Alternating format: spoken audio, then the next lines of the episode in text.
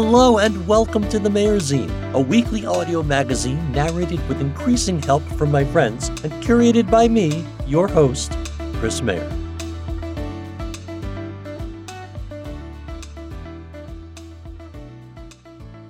Let's just get right into the conclusion of Bear Trap. We followed Tom Shandor as he was tasked to dig into the life of David Ingersoll, champion of peace. The deeper he went, the more he uncovered of the true story, a story of a warmonger. Having gone to the Dartmouth Bearing Corporation's Nevada facility, he discovered more than even he expected to find, and then got his lights knocked out.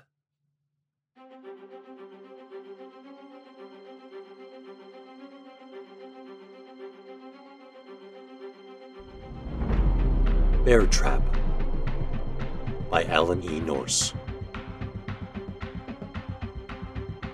Part 4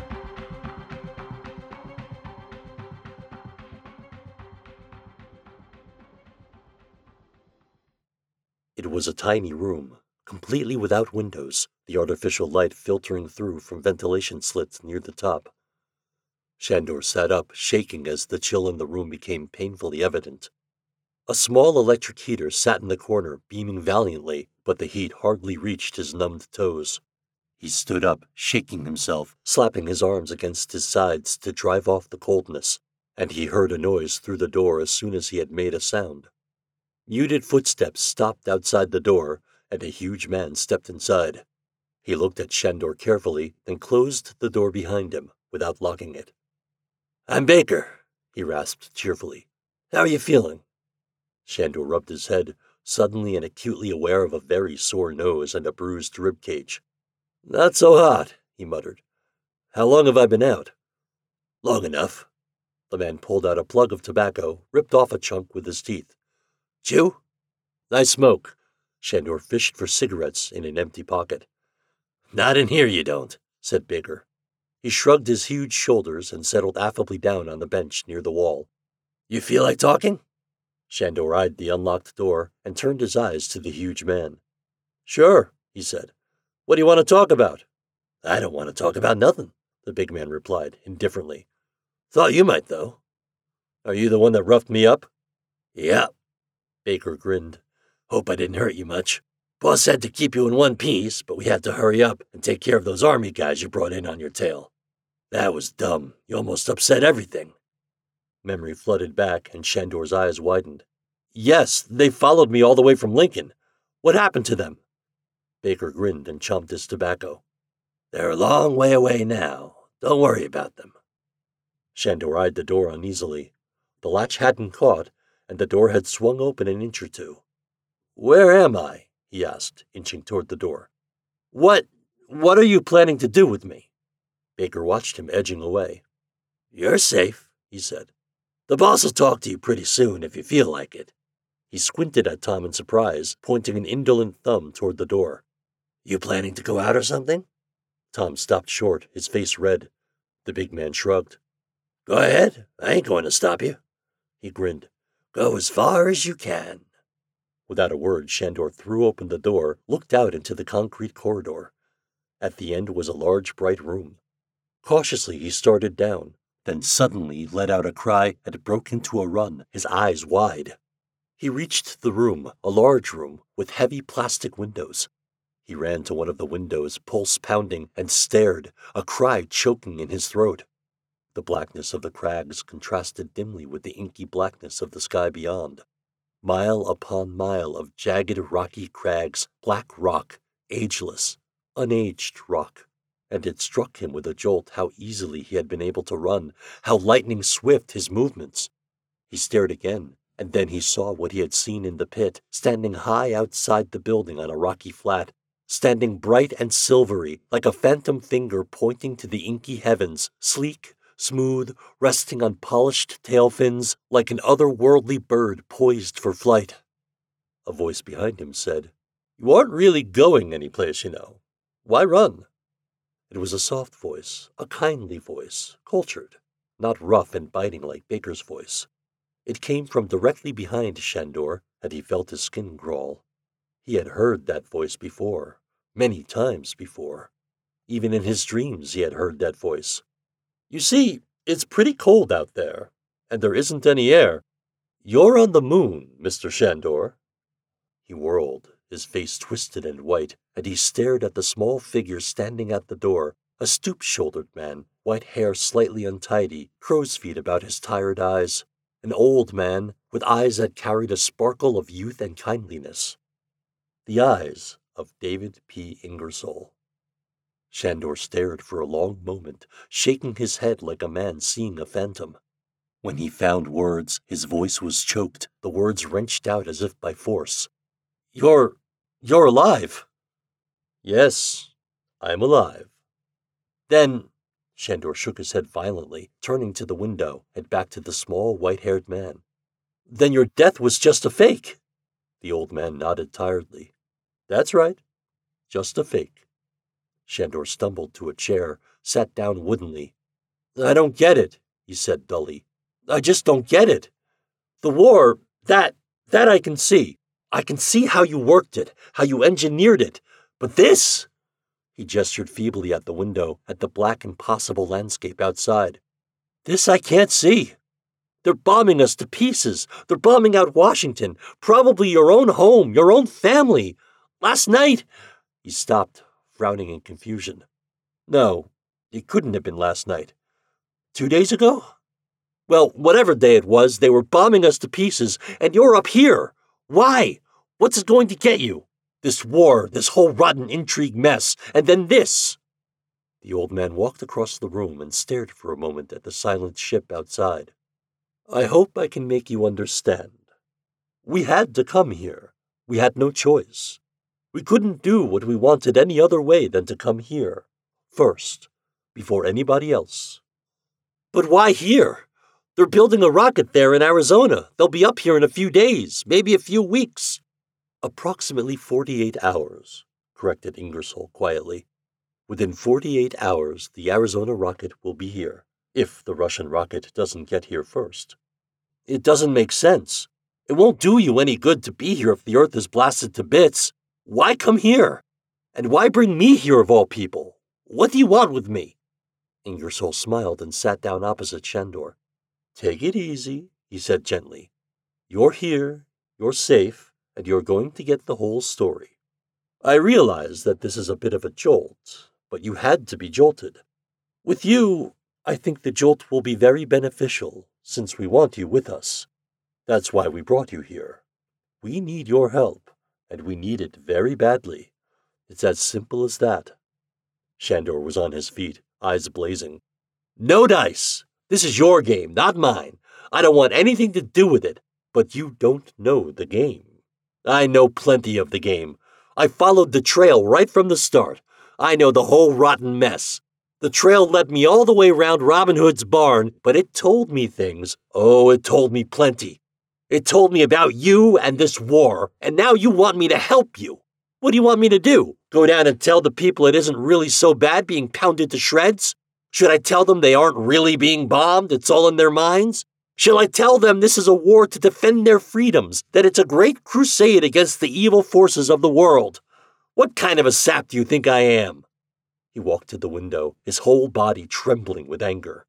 I followed this trail down to the end. I scraped my way down into the dirtiest, slimiest depths of the barrel, and I found you down there, and your rotten corporations, and your crowd of healers. And on the other side are 300 million people taking the lash end of the whip on Earth, helping to feed you. And you ask me to help you. Once upon a time, Ingersoll interrupted quietly, there was a fox. Shandor stopped and stared at him and the fox got caught in a trap. A big bear trap with steel jaws that clamped down on him and held him fast by the leg. He wrenched and he pulled, but he couldn't break that trap open, no matter what he did.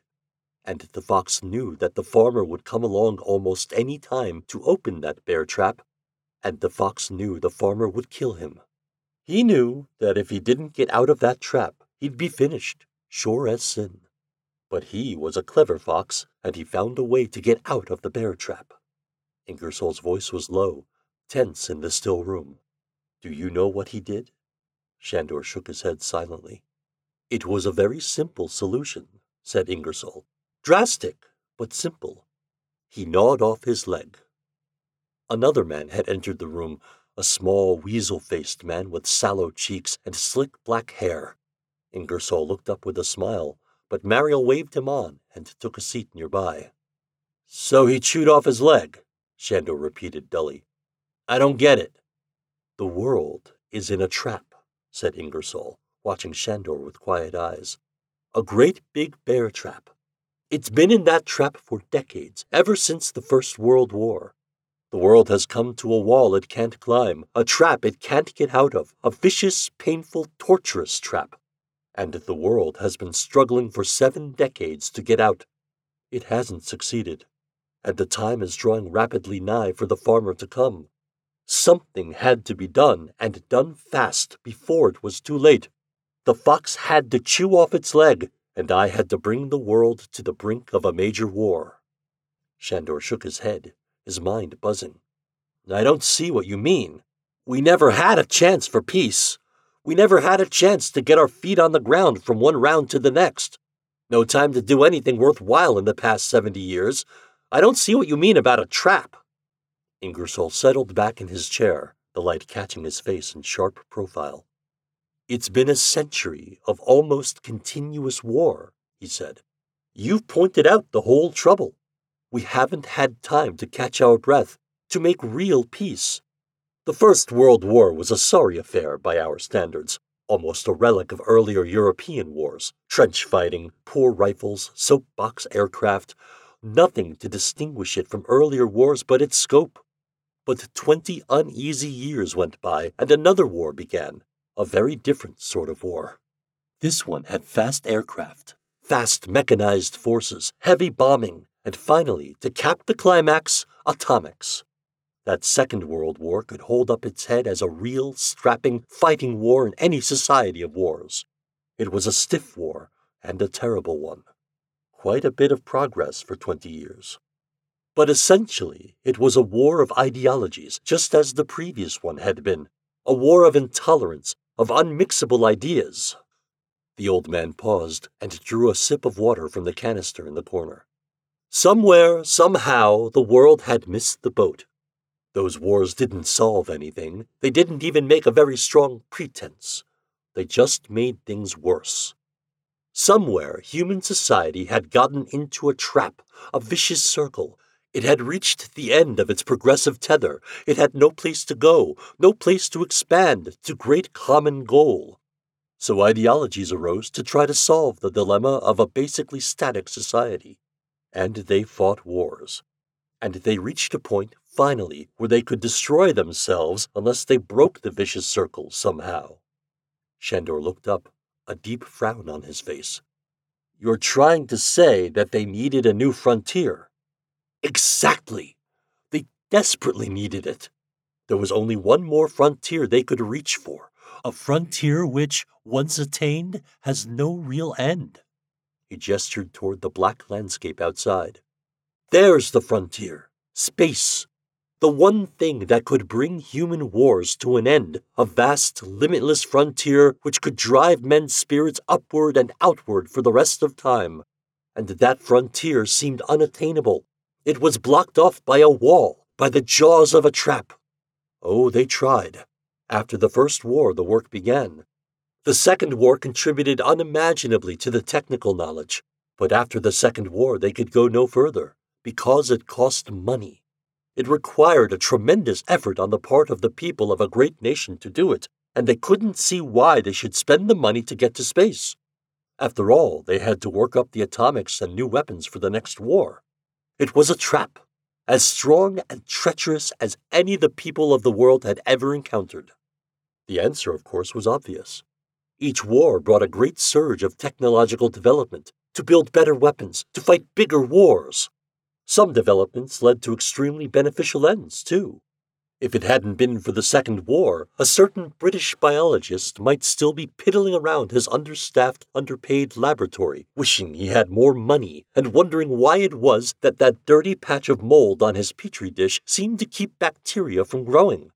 But the Second War created a sudden, frantic, urgent demand for something, anything that would stop infection. Fast. And in no time penicillin was in mass production, saving untold thousands of lives. There was no question of money. Look at the Manhattan Project. How many millions went into that? It gave us atomic power for war and for peace. For peaceful purposes, the money would never have been spent. But if it was for the sake of war, Ingersoll smiled tiredly. Sounds insane, doesn't it? But look at the record. I looked at the record way back at the end of the war with China. Other men looked at the record too. We got together and talked. We knew that the military advantage of a rocket base on the moon could be a deciding factor in another major war. Military experts had recognized that fact back in the 1950s. Another war could give men the technological kick they needed to get them to space, possibly in time. If men got to space before they destroyed themselves, the trap would be broken, the frontier would be opened, and men could turn their energies away from destruction towards something infinitely greater and more important. With space on his hands, men could get along without wars. But if we waited for peacetime to go to space, we might never make it. It might be too late. It was a dreadful undertaking. I saw the wealth in the company I directed and controlled at the end of the Chinese War, and the idea grew strong. I saw that a huge industrial amalgamation could be undertaken and succeed. We had a weapon in our favor, the most dangerous weapon ever devised, a thousand times more potent than atomics. Hitler used it with terrible success. Stalin used it. Haro Singh used it. Why couldn't Ingersoll use it? Propaganda, a terrible weapon.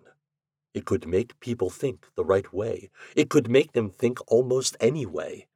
It made them think war. From the end of the last war, we started with propaganda, with politics, with money. The group grew stronger as our power became more clearly understood. Mariel handled propaganda through the newspapers and PIB and magazines, a clever man. And Harry Dartmouth handled production, I handled the politics and diplomacy. We had but one aim in mind to bring about the threat of major war that would drive men to space, to the moon, to a man made satellite, somewhere or anywhere to break through the Earth's gravity and get to space. And we aimed at a controlled war. We had the power to do it, we had the money and the plants. We just had to be certain it wasn't the ultimate war. It wasn't easy to make sure that atomic weapons wouldn't be used this time, but they will not. Both nations are too much afraid, thanks to our propaganda program. They both leaped at a chance to make a face saving agreement. And we hoped that the war could be held off until we got to the moon, and until the Arizona rocket project could get a ship launched for the moon. The wheels we had started just moved too fast. I saw at the beginning of the Berlin conference that it would explode into war, so I decided the time for my death had arrived. I had to come here to make sure the war doesn't go on any longer than necessary. Shandor looked up at the old man, his eyes tired. I still don't see where I'm supposed to fit in. I don't see why you came here at all. Was that a wild goose chase I ran down there, learning about this? Not a wild goose chase. The important work can't start, you see, until the rocket gets here. It wouldn't do much good if the Arizona rocket got here to fight the war. It may come for war, but it must go back for peace. We built this rocket to get us here first, built it from government specifications, though they didn't know it. We had the plant to build it in, and we were able to hire technologists not to find the right answers in Arizona until we were finished because the whole value of the war threat depended solely and completely upon our getting here first. When the Arizona rocket gets to the moon, the war must be stopped. Only then can we start the real Operation Bear Trap. That ship, whether American or Russian, will meet with a great surprise when it reaches the moon. We haven't been spotted here. We left in darkness and solitude, and if we were seen, it was chalked off as a guided missile. We're well camouflaged, and although we don't have any sort of elaborate base, just a couple of sealed rooms, we have a ship and we have weapons. When the first ship comes up here, the control of the situation will be in our hands. Because when it comes, it will be sent back with an ultimatum to all nations to cease warfare or suffer the most terrible, nonpartisan bombardment the world has ever seen. A pinpoint bombardment from our ship here on the moon. There won't be too much bickering, I think. The war will stop. All eyes will turn to us. And then the big work begins. He smiled, his thin face showing tired lines in the bright light. I may die before the work is done. I don't know, nor care. I have no successor, nor have we any plans to perpetuate our power once the work is done. As soon as the people themselves will take over the work, the job is theirs, because no group can hope to ultimately control space. But first, people must be sold on space, from the bottom up. They must be forced to realize the implications of a ship on the moon. They must realize that the first ship was the hardest, that the trap is sprung, the amputation is a painful one. There wasn't any known anesthetic, but it will heal, and from here there is no further need for war. But the people must see that, understand its importance. They've got to have the whole story in terms that they can't mistake, and that means a propagandist. You have Mariel, said Shandor. He's had the work, the experience. He's getting tired. He'll tell you himself his ideas are slow, he isn't on his toes any longer. He needs a new man, a helper, to take his place. When the first ship comes, his job is done. The old man smiled. I've watched you, of course, for years. Mariel saw that you were given his job when he left PIB to edit Fighting World. He didn't think you were the man. He didn't trust you. Thought you had been raised too strongly on the sort of gibberish you were writing. I thought you were the only man we could use. So we let you follow the trail and watched to see how you'd handle it. And when you came to the Nevada plant, we knew you were the man we had to have. Shandor scowled, looking first at Ingersoll, then at Mariel's impassive face. What about Anne? he asked, and his voice was unsteady. She knew about it all the time? No, she didn't know anything about it.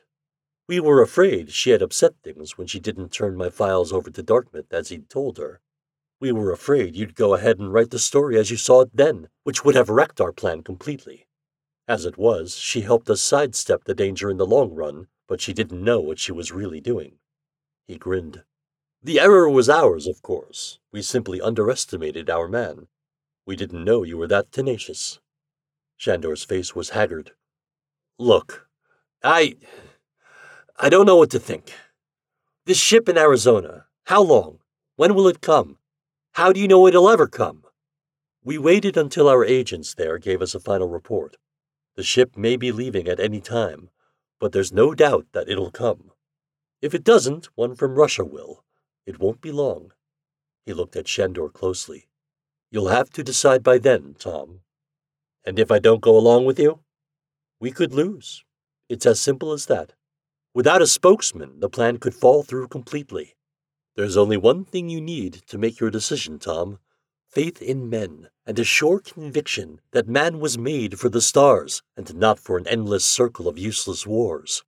Think of it, Tom. That's what your decision means.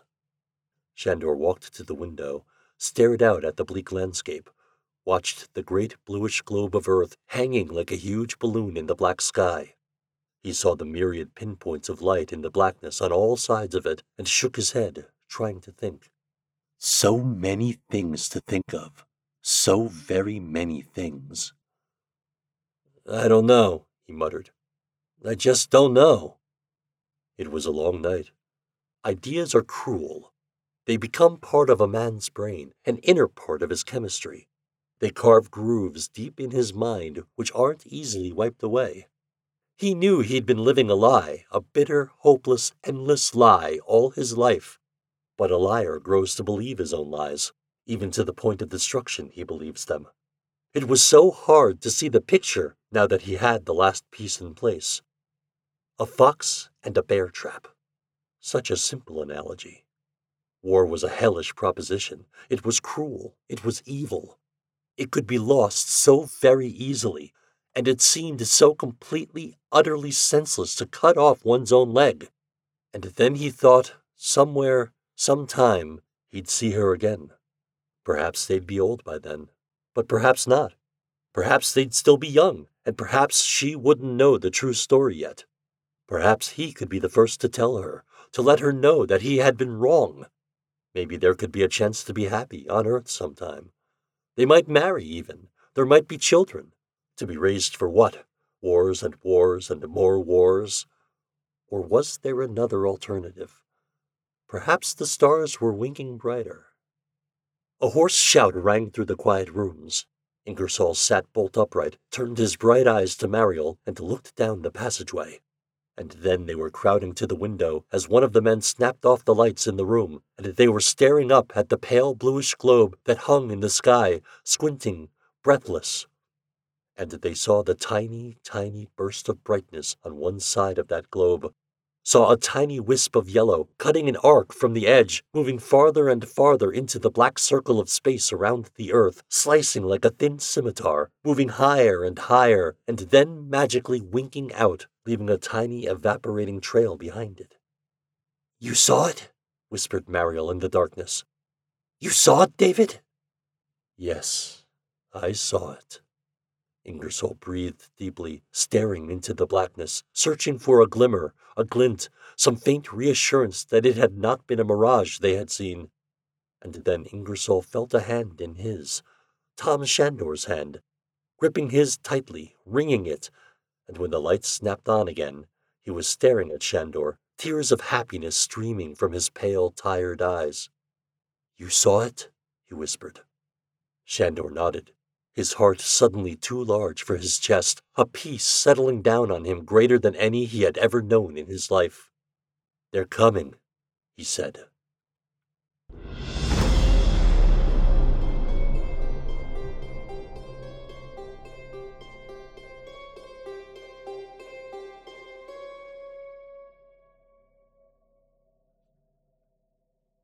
This next piece is rather interesting. By H.P. Lovecraft, it's not exactly his usual weird horror. It's a story of a fictional street through the years, from the founding of America right up until an unknown time. I say that because this story was published in 1920, just after World War I and way before World War II. I don't know if he made any of it up wholesale, but it was influenced by the October Revolution, Lenin's first attempt at a coup, and the key inciting incident to the eventual formation of the Soviet Union by way of a long series of revolutions and civil war, as well as the Boston police strike of 1919. This is somewhat widely regarded as his worst story, although I feel it's not so bad read out loud. I've read worse by him personally. It is also held up as a striking example of his racism and bigotry. It's vague enough that racism I can't really see, but there's a lot of bigotry and xenophobia on display. But it feels appropriate to the piece. If it was anyone else, I would say it's intentional to contrast with the calmer, happier first half, but let's face it, it's Lovecraft. He had bigotry and xenophobia in spades, and that's what makes his works both so compelling and so problematic. But I'm digressing. Let's take a walk down the street, and remember, this was published in 1920.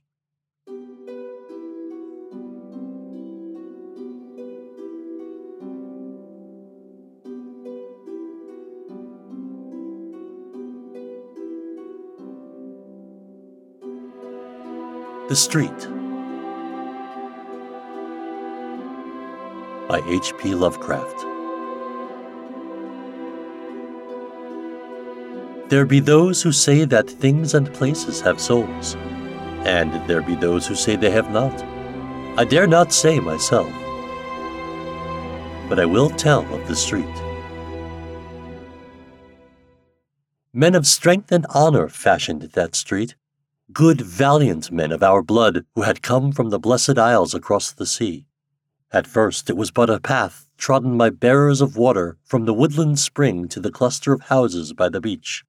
Then, as more men came to the growing cluster of houses and looked about for places to dwell, they built cabins along the north side.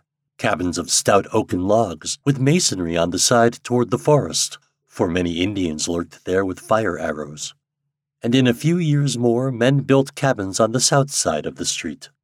Up and down the street walked grave men in conical hats who most of the time carried muskets or fowling pieces, and there were also their bonneted wives and sober children. In the evening, these men with their wives and children would sit about gigantic hearths and read and speak. Very simple were the things of which they read and spoke, yet things which gave them courage and goodness and helped them by day to subdue the forest and till the fields. And the children would listen and learn of the laws and deeds of old, and of that dear England which they had never seen or could not remember. There was war, and thereafter no more Indians troubled the street. The men, busy with labor, waxed prosperous and as happy as they knew how to be. And the children grew up comfortably, and more families came from the motherland to dwell on the street. And the children's children and the newcomers' children grew up. The town was now a city, and one by one the cabins gave place to houses, simple, beautiful houses of brick and wood, with stone steps and iron railings and fanlights over the doors. No flimsy creations were these houses, for they were made to serve many a generation. Within there were carven mantels and graceful stairs, and sensible, pleasing furniture, china, and silver brought from the motherland. So the street drank in the dreams of a young people, and rejoiced as its dwellers became more graceful and happy. Where once had been only strength and honor, taste and learning now abode as well. Books and paintings and music came to the houses, and the young men went to the university, which rose above the plain to the north. In the place of conical hats and muskets, there were three cornered hats and small swords, and lace and snowy periwigs and there were cobblestones over which clattered many a blooded horse and rumbled many a gilded coach, and brick sidewalks with horse blocks and hitching posts.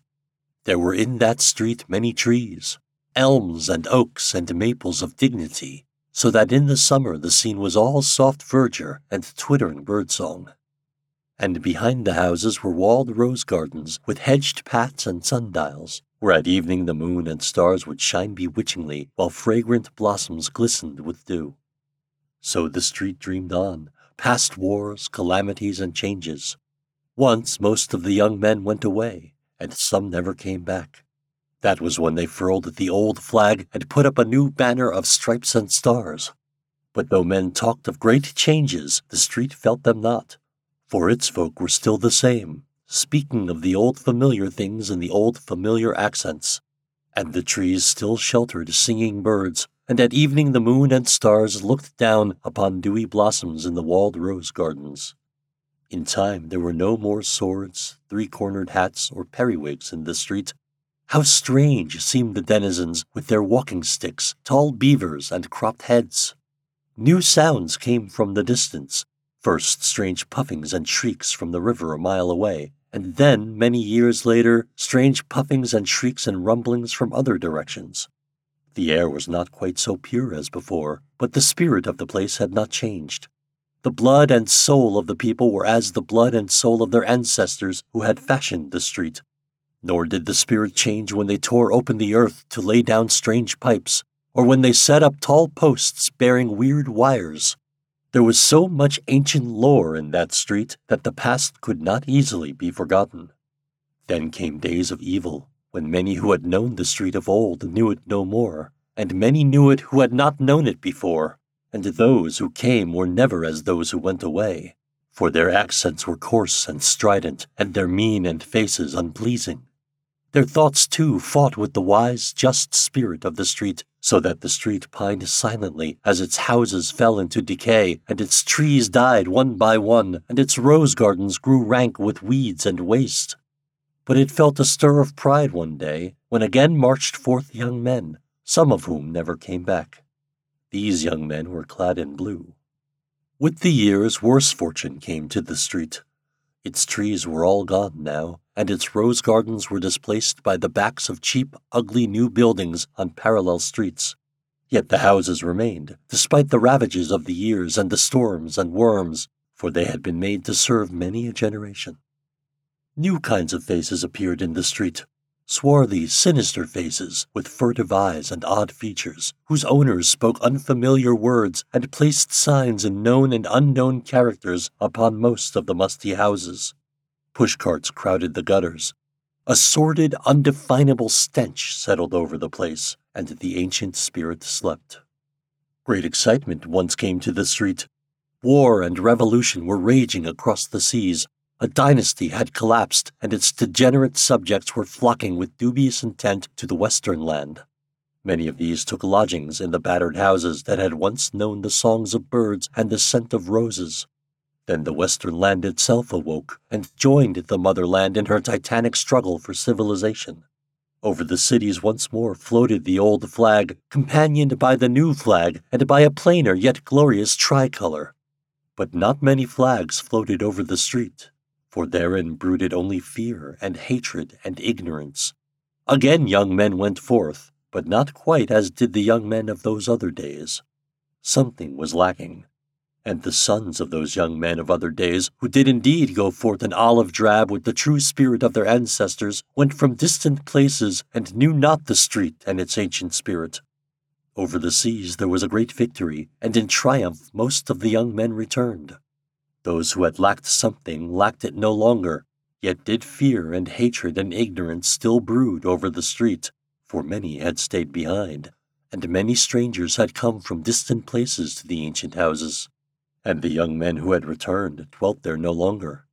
Swarthy and sinister were most of the strangers, yet among them one might find a few faces like those who fashioned the street and molded its spirit. Like and yet unlike, for there was in the eyes of all a weird, unhealthy glitter, as of greed, ambition, vindictiveness, or misguided zeal. Unrest and treason were abroad amongst an evil few who plotted to strike the western land its death blow, that they might mount to power over its ruins.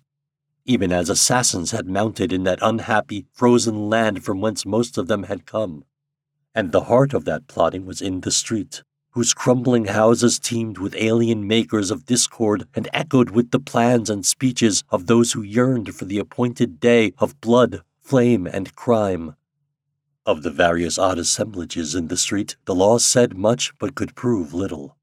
With great diligence did men of hidden badges linger and listen about such places as Petrovich's Bakery, the squalid Rifkin School of Modern Economics, the Circle Social Club, and the Liberty Cafe.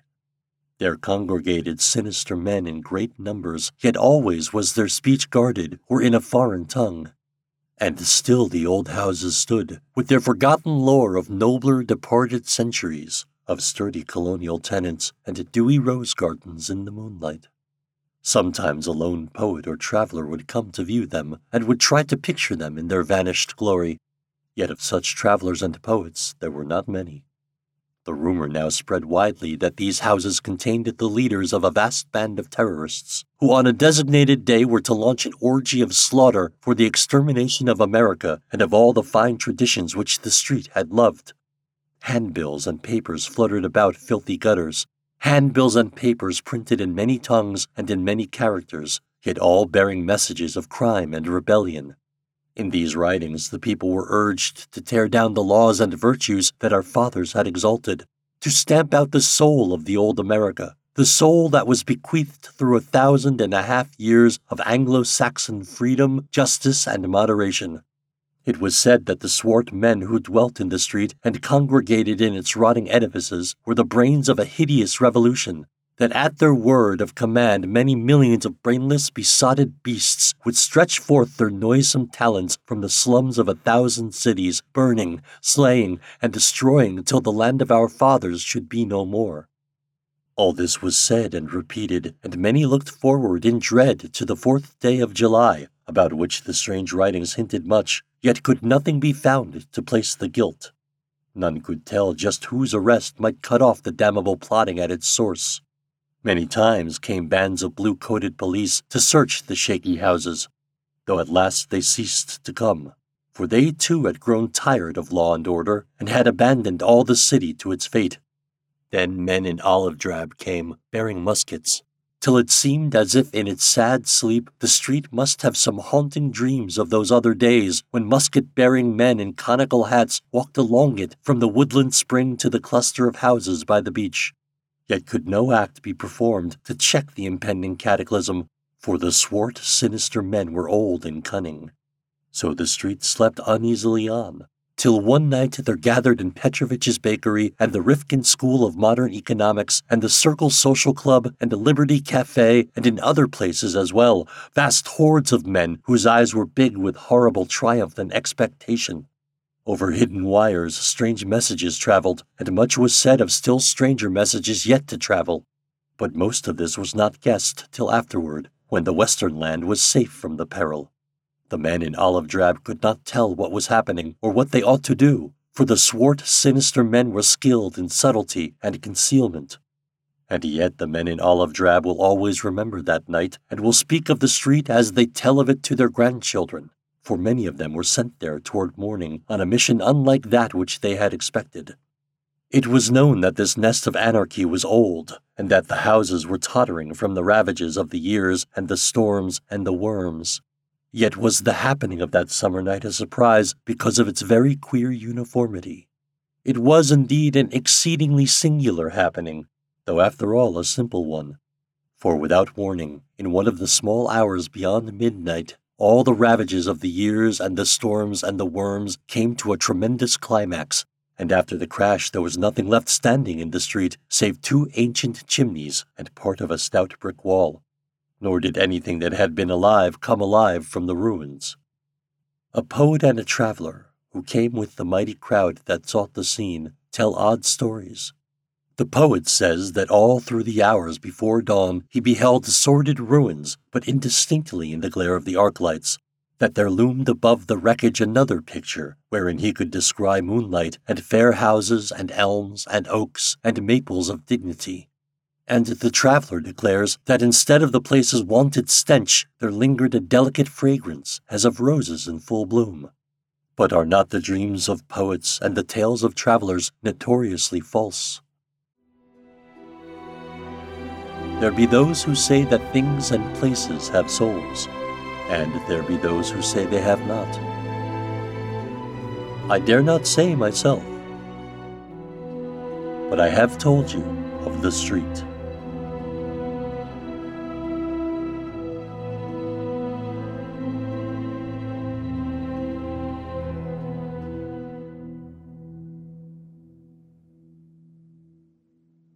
So, how many parts of that story brought to mind current or currenter events?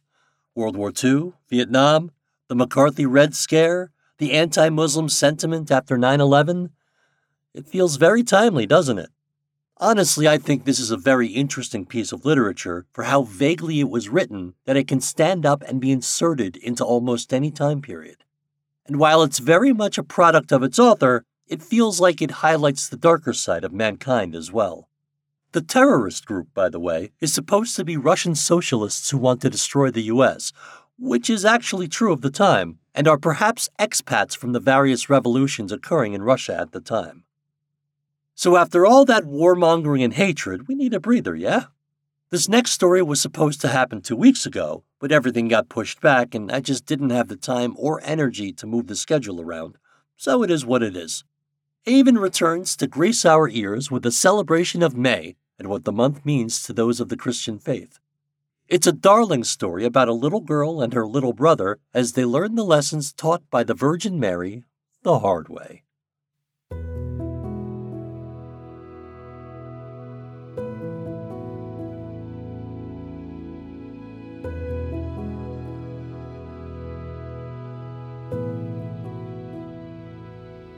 A May Day Gift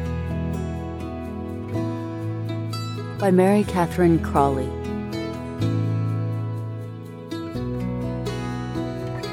One.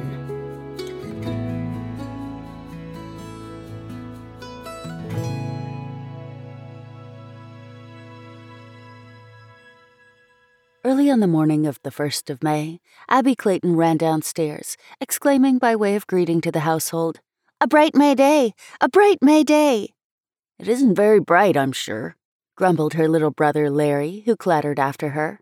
There's no sunshine, and the wind blows so hard I shan't be able to sail my new boat on the pond in the park. It's mighty hard lines. I don't see why it can't be pleasant on a holiday. Think of all the shiny days we've had when a fellow had to be in school. Now, when there's a chance for some fun, it looks as if it were going to rain great guns. Well, it won't, said Abby, pausing in the hall to glance back at him as he perched on the baluster above her. It won't rain great guns, nor pitchforks, nor cats and dogs, nor even torrents. It's going to clear up. Don't you know that some people say the sun generally shines, for a few minutes anyhow, on Saturdays in honor of the Blessed Virgin? This isn't Saturday, objected Larry, somewhat indignantly. Yes, but it is the first of May, and if that is not our Blessed Mother's Day, too, I'd like to know what is, said his sister. I don't believe that about the sun shining, continued Larry. If you are ten, only two years older than I am, you don't know everything. I'm going to ask Mother. The children entered the breakfast room, greeted their father and mother, and then slipped into their places. Mother, began Larry, as he slowly poured the maple syrup over the crisp, hot pancakes upon his plate, is it true that the sun always shines on Saturday in honor of the Blessed Virgin? It is a pious and poetic saying, replied Mrs. Clayton, but a legendary sentiment of this kind often hides a deeper meaning. For those who are devoted to the Blessed Virgin, there is never a day so dark but that the love of Our Lady shines through the gloom like a sunbeam, changing to the rosy and golden tints of hope the leaden clouds that shadowed their happiness, and blessing the closing day of life, which, to look back upon, seems but as the ending of a week. Mrs. Clayton had hardly finished speaking when a long ray of yellow light fell upon the tablecloth. There! The sun's out now, anyway. Crikey, I'm so glad! exclaimed Larry. The clouds were only blown up by the wind, said his father. I do not think we shall have rain today. Mother, may I put on a white dress and go to buy my May wreath? asked Abby. The air is too cold for you to change your warm gown for a summer one, dear, returned Mrs. Clayton. You may get the wreath, though, but be sure that you wear it over your hat. Abby seemed to think it was now her turn to grumble. Oh dear, she murmured. All the girls wear white dresses and go without hats on May Day. I don't see why I can't. Her complaint made no impression, however, so she flounced out of the room. My mother is the most exaggerating person, exclaimed the little girl as she prepared for her shopping excursion. She meant aggravating, but like most people who attempt to use large words the meaning of which they do not understand, she made droll mistakes sometimes. Abby had fifteen cents, which her grandma had given her the day before. I'll hurry down to the Little Women's before the best wreaths are gone, she said to herself. The place was a fancy store kept by two prim but pleasant spinster sisters. Besides newspapers, stationery, thread and needles, and so forth, they kept a stock of toys, candies, and pickled limes, which ensured them a run of custom among the young folk, who always spoke of them as the little women. Not to disappoint the confidence placed in them by their youthful patrons, they had secured an excellent assortment of the crowns of tissue paper flowers, which, in those days, every little girl considered essential to the proper observance of May Day. Abby selected one which she and the little women made up their minds was the prettiest. It usually took both of the little women to sell a thing. If one showed it, the other descanted upon its merits, or wrapped it up in paper when the bargain was completed. Neither of them appeared to transact any business, even to the disposal of a pickle lime, as the children say, quite on her own responsibility. After Abby had fully discussed the matter with them, therefore, she bought her wreath. It was made of handsome white tissue paper roses, with green tissue paper leaves, and had two long streamers. There was another of pink roses, which she thought would be just the thing for Larry to buy with the fifteen cents which he had received also. But Larry had said, Pshaw, I wouldn't wear a wreath. Abby didn't see why, because some boys wore them. On the way home, she met a number of her playmates. Several of them shivered in white dresses, and all were bareheaded except for their paper wreaths. Not one of the wreaths was so fine as Abby's, however. But then, few little girls had fifteen cents to expend upon one. Abby perceived at a glance that most of those worn by her companions were of the ten cent variety. The little women had them for eight, and even five copper pennies would buy a very good one, although the roses of the five cent kind were pronounced by those most interested to be little bits of things. Abby talked to the girls a while, and then went home to exhibit her purchase. Her mother commented approvingly upon it, and the little girl ran down to the kitchen to show it to Delia the cook, who had lived with the family ever since Larry was a baby. Delia was loud in her admiration. Oh, on this day they do have great doings in Ireland, said she. But nowadays, to be sure, it's nothing to what it was in old times. It was on May Eve, I've heard tell, that St. Patrick lit the holy fire at Tara, in spite of the ancient pagan laws and in the days when the country was known as the island of saints and of scholars, sure throughout the length and breadth of the land the monastery bells rang in the May with praises of the Holy Mother, and the canticles in her honour were as ceaseless as the song of the birds. And 'twas the fairies that were said to have great power at this season. Delia, you know very well there are no fairies, interrupted Abby. Well, some foolish folk thought there were, anyhow, answered Delia and in Maytide the children and cattle, the milk and the butter, were kept guarded from them. Many and many an evening I've listened to my mother that's dead and gone, God rest her soul, telling of an old woman that, at the time of the blooming of the hawthorn, always put a spent coal under the churn, and another beneath the grandchild's cradle, because that was said to drive the fairies away, and how primroses used to be scattered at the door of the house to prevent the fairies from stealing in because they could not pass that flower. But you don't hear much of that any more, for the priest said 'twas superstition, and down from the heathenish times. So the old people came to see 'twas wrong to use such charms, and the young people laughed at the old women's tales. Now on May Day the shrines in the church are bright with flowers, of course, and as for the innocent merrymakings, instead of a dance round a May or hawthorn bush, as in the olden times, in some places there's just perhaps a frolic on the village green when the boys and girls come home from the hills and dales with their garlands of spring blossoms. Not paper flares like those, added Delia, with a contemptuous glance at Abby's wreath, forgetting how much she had admired it only a few moments before. Somehow it did not now seem so beautiful to Abby either. She took it off and gazed at it with a sigh. Here in New England, the boys and girls go a Maying, she said. Last year, when we were in the country, Larry and I went with our cousins.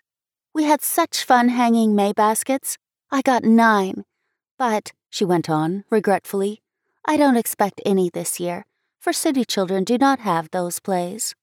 She went upstairs to the sitting room where Larry was rigging his boat anew. He had been to the pond, but the wind wrought such havoc with the little craft that he had to put into port for repairs. Half an hour passed. Abby was dressing her beloved doll for an airing on the sidewalk, a promenade in a carriage, as the French say. While thus occupied, she half hummed, half sang, in a low voice, to herself, a popular May hymn when she reached the refrain, Larry joined, and Delia appeared at the door just in time to swell the chorus with honest fervor. See, sweet Mary, on thy altars bloom the fairest flowers of May. Oh, may we, earth's sons and daughters, grow by grace as fair as they. If you please, said Delia at its close, there's a man below stairs who says he has something for you both. For us, exclaimed the children, starting up. Yes, your mother sent me to tell you. He says he was told to say as how he had a May basket for you. A May basket, Delia? What? All lovely flowers like those I told you about? cried the little girl.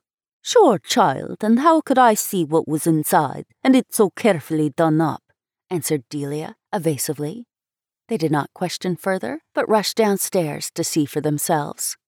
In the kitchen waited a foreign looking man, with olive skin and thin gold rings in his ears. On the floor beside him was a large, rough packing basket. That a May basket! exclaimed Abby, hardly able to restrain the tears of disappointment which started to her eyes. Si, senorita, replied the man. Her frown disappeared. It was certainly very nice to be addressed by so high sounding a title. She wished she could get Delia to call her senorita. But no, she felt sure that Delia never would. Pshaw, it's only a joke, said Larry after a moment. Somebody thinks this is April Fool Day, I guess. Have patience for a little minute, please, said the man as he cast away the packing bit by bit. The children watched him with eager interest. By and by, he took out a little bunch of lilies of the valley, which he handed to Abby with a low bow. Next, he came to something shrouded in fold after fold of tissue paper. And here is the fairest lily of them all, he said in his poetic Italian fashion. What can it be, Mother? asked the little girl, wonderingly. Mrs. Clayton smiled. It is from Sartori's, the fine art store where you saw the beautiful pictures last week. That is all I know about it, she replied. The man carefully placed the mysterious object on the table. It is some kind of a vase or an image, declared Larry. Why, so it is, echoed Abby. In another moment, the tissue veil was torn aside, and there stood revealed a beautiful statue of the Blessed Virgin. Oh, exclaimed Larry in delight. How lovely, added his sister. The image was about two feet high and of spotless Parian, which well symbolized the angelic purity it was intended to portray. To many, perhaps, it might appear simply a specimen of modeling, but little better than the average. However, those who looked on it with the eyes of faith saw before them not so much the work itself as the ideal of the artist. The graceful figure of Our Lady at once suggested the ethereal and celestial. The long mantle, which fell in folds to her feet, signified her modesty and motherly protection. The meekly folded hands were a silent exhortation to humility and prayer. The tender, spiritual face invited confidence and love. The crown upon her brow proclaimed her sovereignty above all creatures and her incomparable dignity as Mother of God. And is this beautiful statue really ours? Just Larry's and mine? asked Abby. So the messenger says, returned Mrs. Clayton. Who could have sent it, I wonder? inquired Larry. The Italian pointed to the card attached to the basket. Abby took it off and read, To my little friends, Abby and Larry Clayton, with the hope that, especially during this month, they will try every day to do some little thing to honor our Blessed Mother. Father Dominic. From Father Dominic, exclaimed the boy in delight. How very good of him, added Abby gratefully. Father Dominic, generally so called because his musical Italian surname was a stumbling block to our unwieldy English speech, was a particular friend of Mr. and Mrs. Clayton, who appreciated his culture and refinement and admired his noble character and devotion to his priestly duties. He was an occasional visitor at their house and took a great interest in the children. How nice of him to send us something we shall always have, Abby ran on. Now I can give the tiny image in my room to someone who hasn't any. May we make an altar for our statue, Mother? asked Larry. Although, as a rule, a lively, rollicking boy, when it came to anything connected with his prayers, he was unaffectedly and almost comically solemn about it. Yes, responded Mrs. Clayton. And I think it would be a good plan also to frame the card and hang it on the front of the altar so that you may not forget Father Dominic's words. Try every day to do some little thing to honor our Blessed Mother.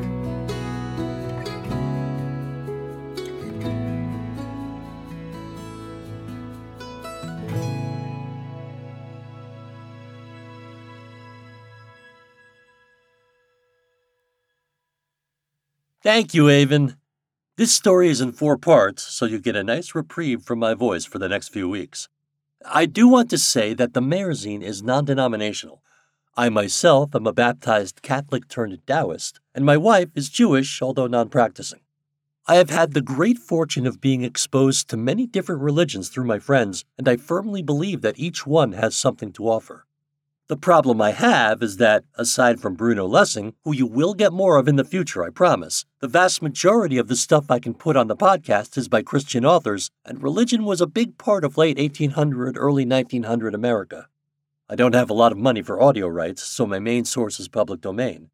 If you have stories from other religious perspectives that I can air on the Mayerzine, I would love to have them.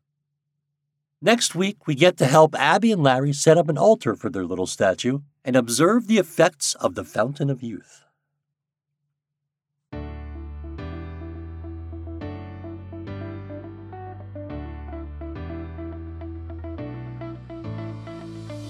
If you're enjoying this podcast, please consider checking out the Patreon if you'd like to support us. If you're finding this on Patreon or on Audible or somewhere else you can leave a rating or review, please do so. Or leave a comment and let us know how we're doing. And by us, I mean me. Patrons get early access, downloadable files to listen to offline, behind the scenes shenanigans, a Discord server for said shenanigans, and a bonus story each month not aired on the podcast. You can find the Mayerzine at www.patreon, P-A-T-R-E-O-N, patreon.com slash Mayerzine. And a very special thanks to my patrons for helping to fund the Mayerzine. Dan Adler, Tammy Bulkeo, Richard, Miriam Rubin, and David Shore. You guys are awesome.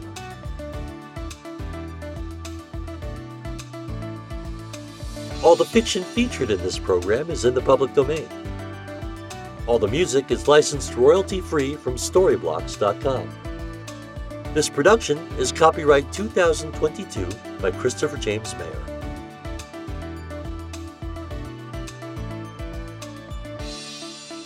Thanks for listening, and I'll catch you next week.